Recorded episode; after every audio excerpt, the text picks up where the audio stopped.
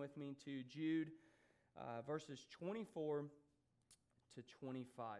I'm going to go ahead and start reading. Now to him who is able to keep you from stumbling and to present you blameless before the presence of his glory with great joy, to the only God, our Savior, through Jesus Christ our Lord, be glory, majesty, dominion, authority before all time and now and forever. Amen. So, if you would, bow your heads and uh, pray with me. Uh, Father, I thank you for the time that we get to gather this morning, uh, that we get to listen to your word, that we get to read your word, sing your truths, absorb your word. Father, I pray that you would uh, send your spirit to us to illuminate your word, and reveal the truth. Uh, spirit, give us faith. Uh, give us a deep understanding of the cross of Christ. Uh, we thank you for your work, Jesus. We thank you for your work on the cross. We thank you for your obedience. Uh, Jesus, thank you for salvation. And I pray this in Jesus' name. Amen. So, this morning, we are going to be looking at the conclusion of this awesome and weighty book titled Jude. Um, and so we are going to see today the explosion of praise and adoration to all three persons of the Trinity, the one and only true God. Jude started off by uh, writing his letter, and he wrote his desire, um, and his desire was to specifically teach and to write them about their common salvation, about salvation about the grace and mercy that he himself and the readers had experienced in Christ. He would have much rather written about this because he says at the very beginning, I was very diligent to write. And he wanted to write about things such as their justification, about their adoption, about reconciliation, about the other benefits that they have in Christ. But was directed by the Holy Spirit, as Denton preached uh, three or four weeks ago, uh, directed by the Holy Spirit to communicate the great importance of contending for the faith which was once and all, once for all, delivered to the saints. And the reason why was because Jude saw ungodly men in the midst of the church. Jude saw ungodly men who were delivering a false gospel, a perverted gospel. So, what a perfect letter for us to be in as Redeemer Fellowship. A perfect letter for us to be able to sit under the teaching of this. Because this, this letter is not disconnected from modern times, it's, it's very relevant. False teachings are current. There are Christians being deceived in the church. I know we've already done this somewhat in the previous Sundays, um, but I want to inform you again of some of the specifics that we face in our modern culture. Aaron touched briefly on a song called False Teachers by Shai Linne. It's quite explicit, gets right to the point. Uh, he, he does some name dropping. I'm not going to do any name dropping, but if you want to hear some names, go listen to that song. I would agree with all of them. Uh, but I, am just going to touch on three things that I see often in our modern times. So, one of the ones is we see the grossness of the prosperity gospel. And this false gospel distorts the goodness of God. It distorts the grace of God. It distorts the actual riches that God has for his children, for Christians. And it takes these beautiful truths and these beautiful promises and these beautiful riches and it says, here's material. It tells you to love the thing and seek the thing that the Bible says you shouldn't. You should not love these things. We see the exaltation of the special gifts, the spiritual gifts, the seeking and longing for these gifts more than Christ Himself. And paired with that is the false teaching that one is not indwelled by the Holy Spirit unless you've experienced these gifts. That you don't have the Spirit of God if you do not speak in tongues, if you're not prophesying. And these false teachers hide behind the word charismatic. And here's the thing I would actually call myself a charismatic because I love Jesus. I love Jesus a lot. But I don't use the word because I would have to preface or at the end of it explain what I don't mean because false teachers have wrecked it. Another, and perhaps the worst, is anyone who claims that it's Jesus plus something. Jesus plus anything else. Jesus plus baptism, Jesus plus christening. Jesus plus the Lord's Supper, or Jesus plus the Eucharist. Jesus plus confession of sin to anyone other than Jesus. Jesus plus the sinner's prayer. Jesus plus whatever is the most disgusting form of false teaching and the biggest middle finger to God and his plan for salvation of sinners. I say all this because we are going to see today the preserving power of God and the preserving promises of God to his people, even while in the midst of such false teachings. This section is titled rightly the doxology. So, doxology could be a hymn that you sing. We're actually going to sing two of them today. We sung Jude doxology at the end of service. We're going to sing doxology. But doxology is an expression of worship. Doxology is the summit of our faith that is given to us. It's the pinnacle of our faith that is given to us. Doxology is the expression of thankfulness to God for our salvation and once again, all the benefits that we have in Christ. Which, by the way, if that, if that language confuses you, all I'm saying is the benefits of Christ. If you're a Christian, you receive the benefits of Christ.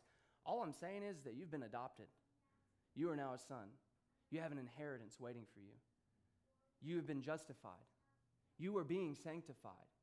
The gifts of salvation, the benefits of Christ. And in this specific section of Jude, it is a high praise for God because of his grace that not only reaches out and saves us, but His grace that will sustain us before we stand before His throne in the presence of His glory. We just sang, He will hold me fast. There's great truths in that song because He holds, He sustains until the end. So we're gonna, I'm, I'm actually gonna like reread these verses like quite a bit. And so you might even leave like memorizing them uh, uh, by the end of this. But that's the way we're going to do it today. Uh, so, verse 24. Now, to him who is able to keep you from stumbling and to present you blameless before the presence of his glory with great joy. The first three words, now to him. All praise, all thanksgiving belongs to him the one true God, the only true God. There are no other gods besides the one God who is the three persons of the Trinity God the Father, God the Son, God the Holy Spirit. All fully God, but one. The reason why we sing Trinitarian songs such as This Is Our God and other ones is because the, the scriptures teach about a Trinitarian God. So we want to offer praise and worship to each person of the Trinity. A song that we sang this morning, Mediator, is because the truth communicates the truth that is communicated in Scripture. In 1 Timothy chapter 2, that there is one God, one mediator between God and man, and that is the God man, Jesus Christ. That's why we sing these songs. And so I hope you catch some of this at, on, on occasions. But to him all praise is due. To God all praise is due. So, not to Buddha, not to Krishna and all the other gods in the Hindu religion, not to Muhammad, not to Mary, not to the saints, but to him alone, God. All praise goes to God because God is the one who accomplished our salvation. And like I said, when I say God, I am referring to all three persons of the Trinity. A lot of times we use this language like it's just God, and we, we never like ascribe the specifics. And we should work on that. We should practice on that. We don't, we don't thank God the Father for the things that God the Father does. We don't thank God the Son for the things God the Son does, or the God the Spirit for God the Spirit does. And I'll explain this here a little bit because in Ephesians chapter 1, which by the way, every time I preach, I think I tell y'all to go read Ephesians. I'm going to tell you again go read Ephesians. It was up here today, even. Ephesians chapter 2. Go read Ephesians chapter 1. At least the first 14 verses.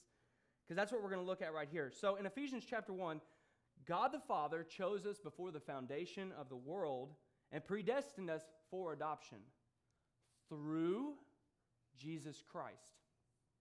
It is through Jesus that we have redemption, forgiveness of sins, adoption. It is through Jesus that we now have a restored relationship with God.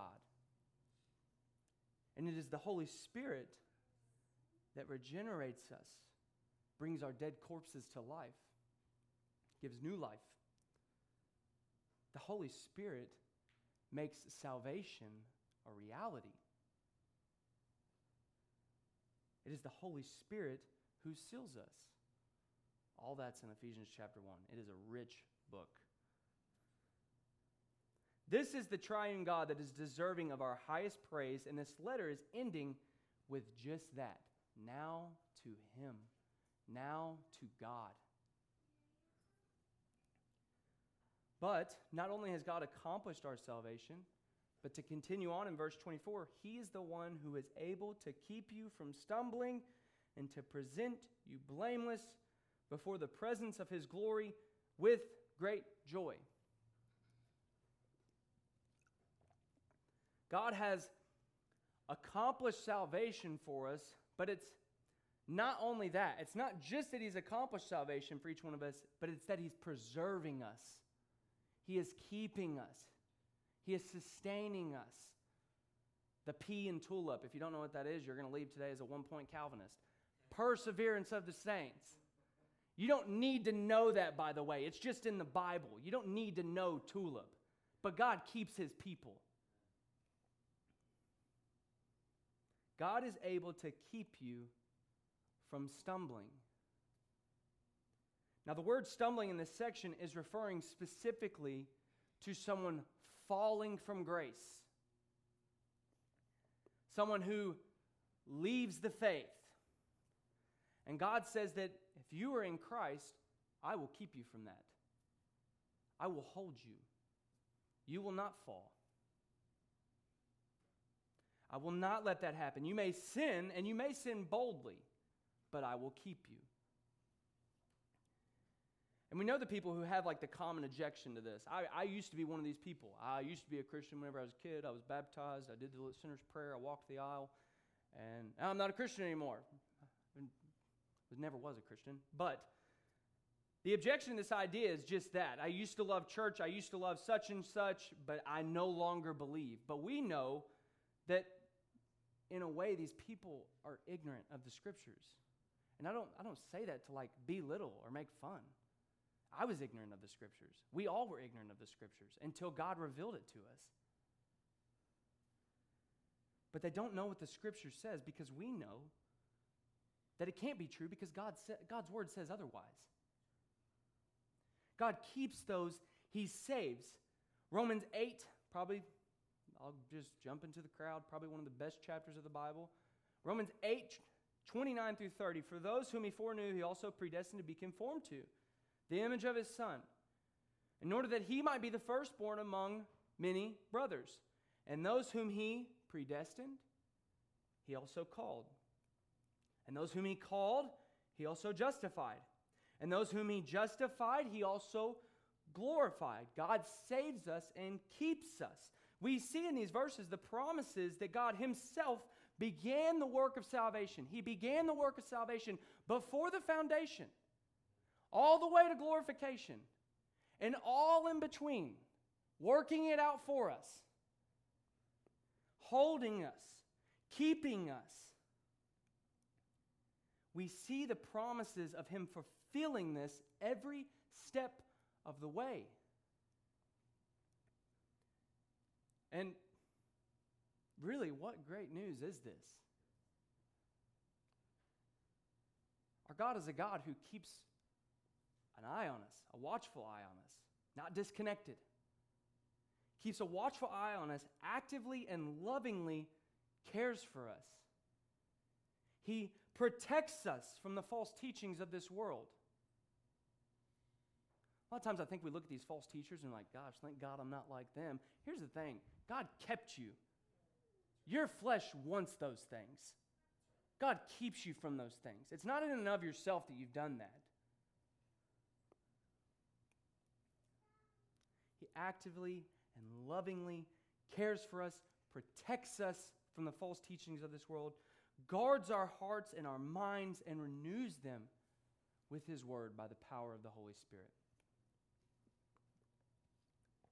If you joined us this past week on Tuesday, yeah, past week on Tuesday, of our overview of the Bible, which, by the way, if you didn't, you should. It is fantastic.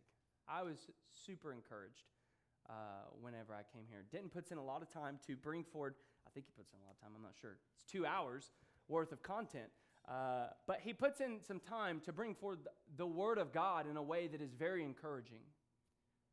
And we're walking through these next couple of months an overview of the Scriptures. And we get to see the consistency of the Scriptures. And we get to see constantly God's faithfulness in the Scriptures. So if you were with us this past week, what we saw was the repeated faithlessness of Israel. We saw Israel constantly whoring after other gods.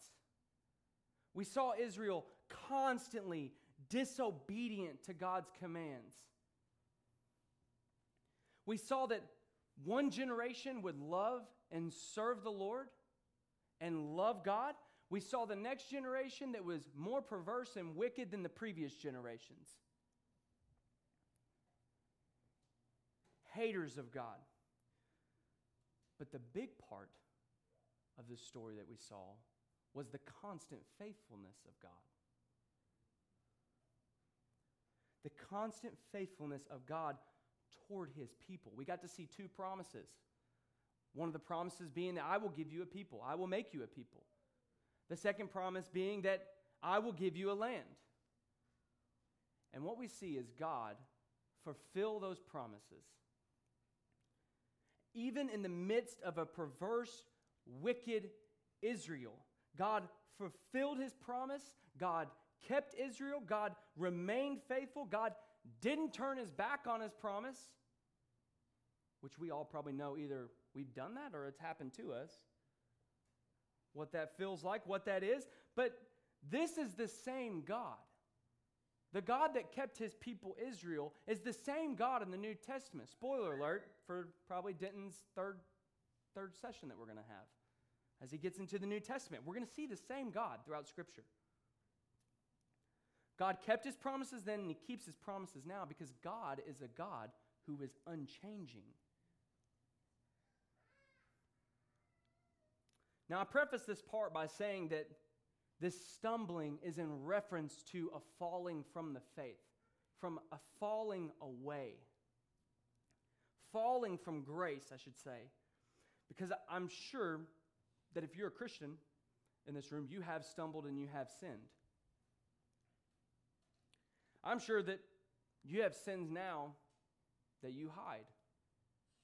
I'm sure that you have sins now that you do not confess. Which, really quick to the men in this room, if you don't come to Fight Club on Thursday nights every other week, you should come to Fight Club. This is what this looks like for us here at Redeemer Fellowship Church. Every other Thursday, as men, we get to come together and we get to take our sin and we get to bring it to the light. And we get to say, This is who I am. This is my sin. This isn't who I am. I am, I am in Christ. So I'm not my sin. But you get what I'm saying. We get to bring this into the light. We get to talk about our sin, and then we get to leave encouraged by the good news of the gospel. You want to know how to fight sin? That's how you fight sin in unity with the church. It's not individualistic. But you have sins that you don't confess, and sins that if we knew about them in this room, you'd feel a weight on you as if it were crushing the life out of you. And that is, that is not a place to be as a Christian. But this promise is still for you.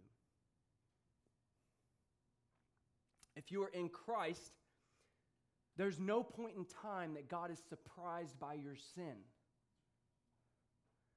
Too often, like, I've done it again. Yeah, God knew you would.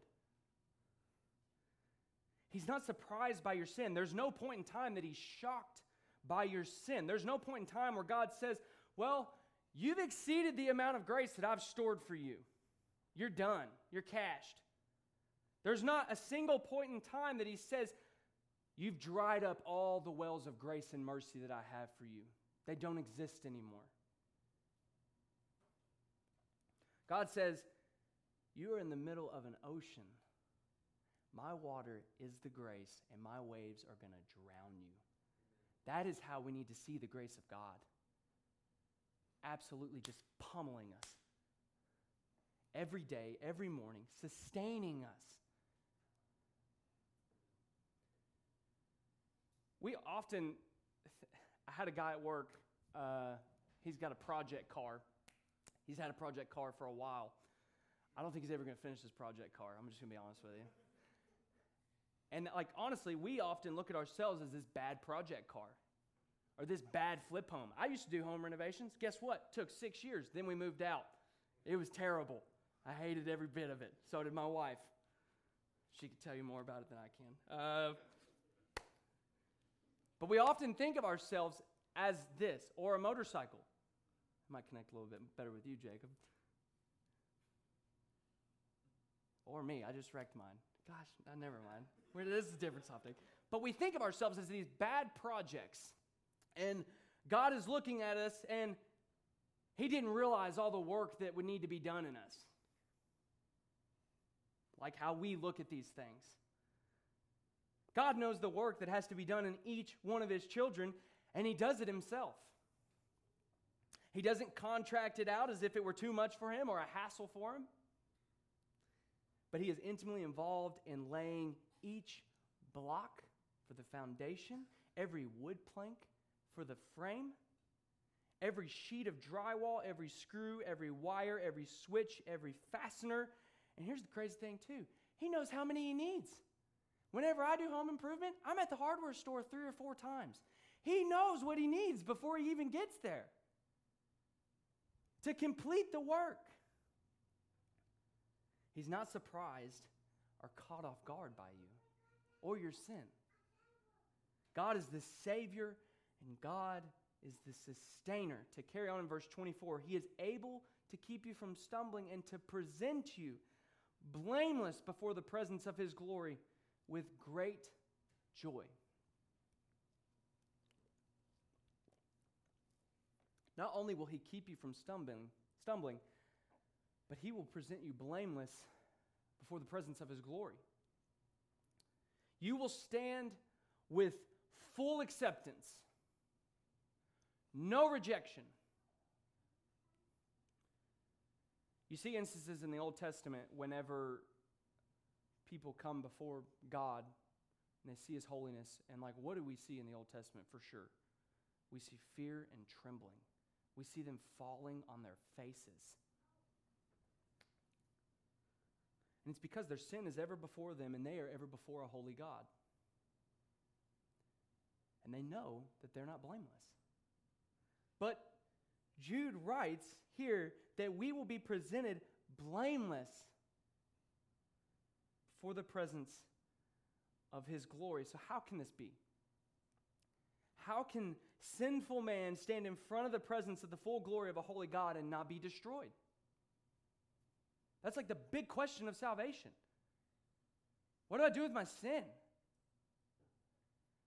I, I can't stand in part of his perfect. I can't stand in front of his perfection. I'm destroyed. I'll just melt. The answer is because of our identity. When someone places faith in Christ, they are given the Spirit of God. They are adopted into the family. They are engrafted into Christ, and thereby God sees Christ when we stand in front of Him. That's how He identifies with us. Christ is our identity, not sin, not flesh, but Christ. If we stood before the throne and the question was raised, Whose righteousness is your claim? Our answer would be God has gifted to me the righteousness of Christ. That is my claim. Before the throne, we just sang it. That is my plea. What sacrifice or offering do you bring? Uh, do you bring? That's the question in the Old Testament. There needs to be a sacrifice, there needs to be an offering. My only sacrifice and offering is the innocent blood of Christ, which he gave willingly for me. Once again, we sang it this morning before the throne of God above. Jesus is our strong and perfect plea. And while we are making this plea, uh, God sees us as blameless, and we stand before the presence of His glory, we will have great joy. Verse 24. We will have great joy, a joy that surpasses all understanding that we have of what joy is a joy that is out of our grasp. And here's the thing I don't actually want to say that it's completely out of our grasp. I don't want to say that we haven't experienced a little bit of this because if you are a Christian, if you are a new creation, you've been given the Holy Spirit of God. And when you open up His Word and God reveals to you His truth, His mercy, His grace, and He reveals to you your sin, and you experience that joy that comes with that whenever you realize salvation, that you've been saved by grace through Christ, there's joy there for sure. And if you've experienced that, you know what I'm talking about. But it is a fraction of the joy that we will have when we stand before the presence of His glory, blameless. Because right now, we have full acceptance. We are blameless right now.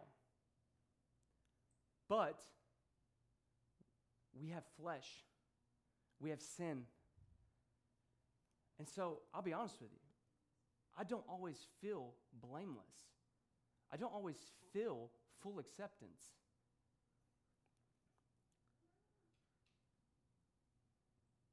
We, we see this in our day of daily living even. We, we still sin every day. Our bodies ache. My body aches. Maybe yours doesn't a little cushy job uh, so I didn't mean to insult anybody if I did. I'm sorry. Uh, our bodies aches. Uh, I, for one, have seasons of spiritual and mental depression. I am anxious. Uh, I oftentimes care way too much about what people think and say.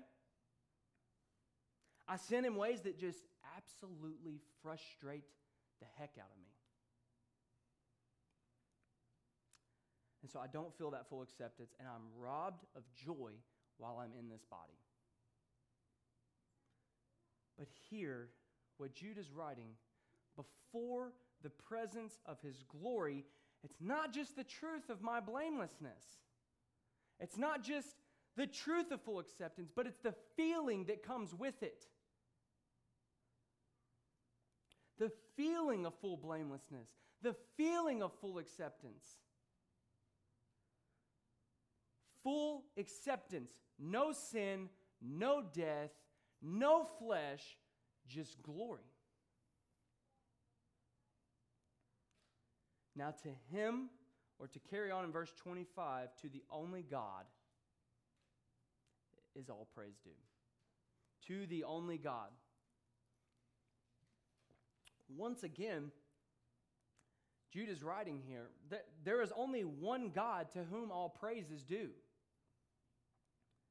I just had a guy tell me uh, about two weeks ago that I work with. And here's the thing I used to hold to this as well, okay?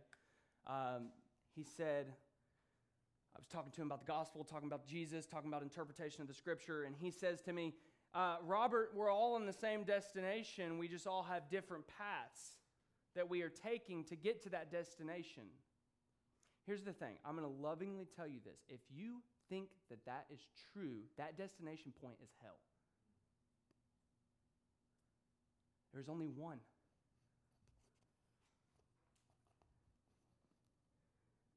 That view and that teaching is a false teaching. It is a false gospel. Jude, in these two verses, practically starts off each verse in the exact same way. Now to him, to the only God. Why does he say it again in verse 25? Because of what follows our Savior. There is only one Savior, only one. To continue on in verse 25, through Jesus Christ our Lord. This is why there is such an emphasis on this. Because there is only one Savior. Isaiah 43 says it probably the best. Isaiah 43 11. I, I am the Lord, and besides me, there is no Savior. Pretty explicit. Pretty cut and dry. There's not a lot of wiggle room. I don't even know what objection you make to that. Keep that like in your back pocket because you can use that one day. When someone wants to say that there's another Savior, Isaiah 43 11. There is only one God, there is only one Savior, and look at the package deal in verse 25. The only God, our Savior, through Jesus Christ, our Lord. He cannot be Savior without being Lord. They go hand in hand. You cannot have one without the other. Verse 25 To the only God, our Savior, through Jesus Christ our Lord, be glory, majesty, dominion, and authority before all time and now and forever. Amen. I'm briefly, briefly going to explain what each four of these words, that's eight, four of these words mean when referring to God, our Lord. So here's the thing I do want to preface this really, really quick. These definitions are going to fall short because God is so separate. God is so other. That's what holiness means, by the way separate. He is so different that these are going to miss the mark a little bit. There's not a perfect, there's no words to perfectly describe these. So if you read Isaiah chapter 6, we read Isaiah's vision of the Lord, and we read that the seraphim was calling out to one another, saying, Holy, holy, holy is the Lord of hosts. The whole earth is fill, full of his glory. Glory is the display of God's holiness, the display of God's infinite perfection that can't be increased and that is in and of himself, the display of God's infinite greatness that has always been infinite, never becoming greater but already pure and perfect greatness. And infinite worth, never decreasing or increasing in value, but for eternity, infinite in his own value. You catch that? Stephen Nichols refers to majesty probably in one of my favorite ways. God is the majesty of God as the godness of God. Dominion is the perfect and sovereign control over everything because everything is His. And lastly, authority is God doing whatever He wants, whenever He wants, with whatever He wants, because He has full and perfect power, ability, and capability over everything. By the way, if you have like good definitions for me, like come visit me afterwards. I, I really do want to hear them because um, probably better than what I got. But this These four things are the, are the mark for being God. This is the mark. If you, if you want to be Savior, these are the marks. You want to be Lord, these are the marks. And if you don't hit this mark, then you are none of the above. The God is a false God if he's not these things, and is incapable of doing anything for anyone.